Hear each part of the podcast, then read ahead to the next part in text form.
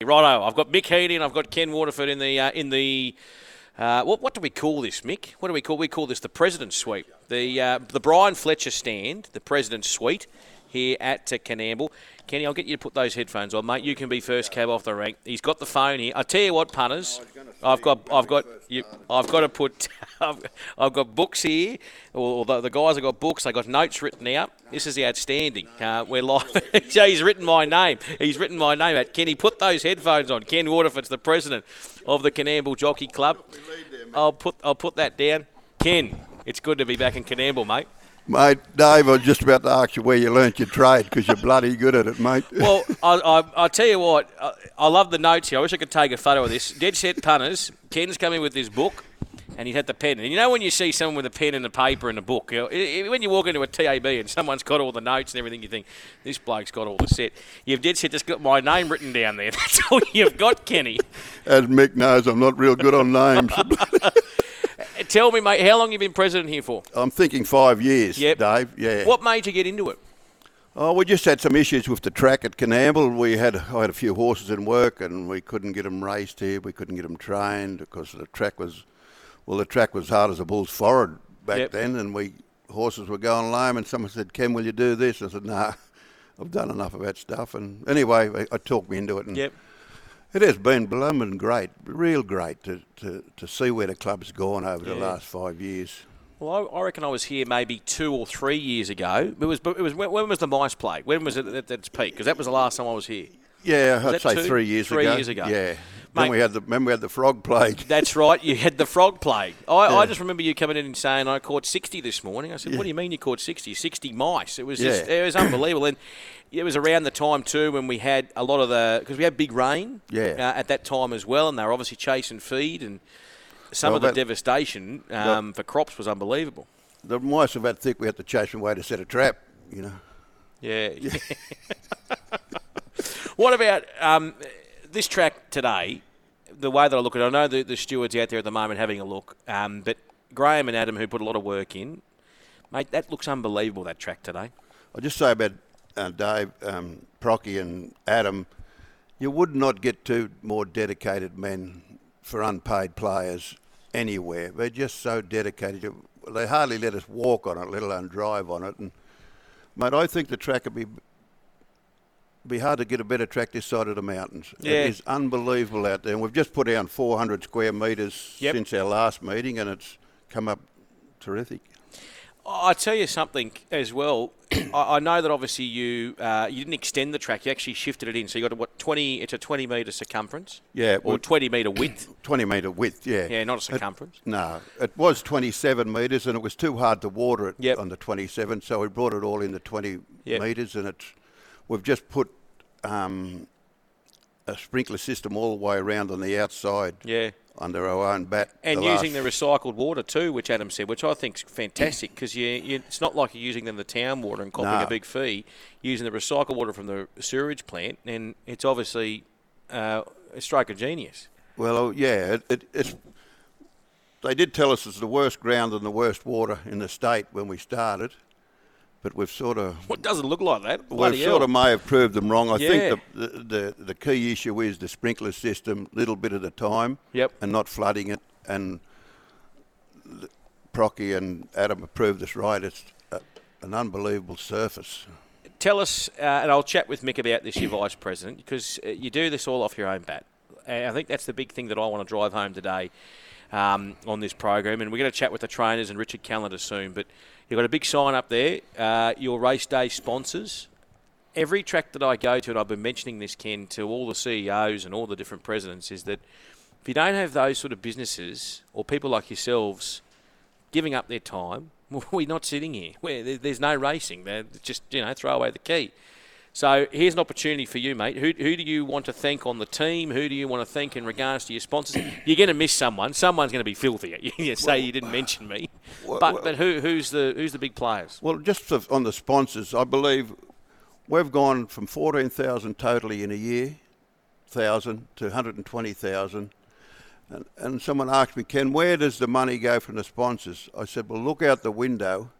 Every cent goes back in improving the the facilities we've got Yeah. here, the track, the Yeah. grandstands, everything is spon- by our sponsors, Yeah. and um, and without them, we, we, we don't get a have, wouldn't have what we got here. Yep. And that's where the money goes. And look, mate, I don't know how to thank the sponsors. We've got Evergreen Turf, Nutrien, Swanee's Foods, Elite Sand and Soils, um, Dad and Dave Turf, Coonamble Ag Spray, Battle Line, uh, Living Turf. I can't spell that other name. but mate, the Cube Agriculture, um, Regional Insurance, Consect, and Pargon, mate, they're all up here every year. Yep. They put in big money. You know, we've got up to t- over ten thousand dollars a sponsor, and we want to support our sponsors. And I tell you one reason we get our sponsors back, Yep. which people should know. I come up from the shearing industry as a shearer. Yeah. And if the farmer gave you extra ten dollars, he was all right bloke. But if he gave you two stubbies, he's the best bloke in the world. You know, worth a dollar fifty. Yeah. And we f- give our sponsors as much as they can drink. And I haven't seen him drink a carton yet. Oh, is that a challenge? You got a challenge for? we- we'll, we'll have a crack at it tonight, mate. But but you cannot look after. them. If they're putting five thousand bucks in, you cannot spend enough money on them. Yeah. And they come back and say, "Christ, that was a good day, Ken." Yeah. And well, I know that we were out here for um, you know the your big cup meeting and whatnot, and you were telling us that you put the band on, and it's not one of those situations. Obviously, you've got RSA and whatnot where you know you can't be here all night, but you see a situation where you're not say, saying right, I get out, get out. You stay after the races, the Yeah. party continues. Yeah. Um, I tell you what, it makes me want to come back. I want to come out here one just just come out for a few days. I mightn't get home. Well, I tell you what, it's a bit like at the meetings we have when we get a new committee member. I said, mate, unless you're here to have a good time and tell a few lies, Yeah. you're on the wrong committee. and that's what it's about, having a good time. Yeah. It's not about a business, it's about fun. Exactly right. And two, and very important, I think we spoke about this last time when that plague was on, and then obviously we had the corona hit us, um, that people, it's a day out for them, especially in the, in the rural game where maybe a lot of people don't talk to each other about their problems. They have their own world, farmers, etc. Uh, you know what blokes are like.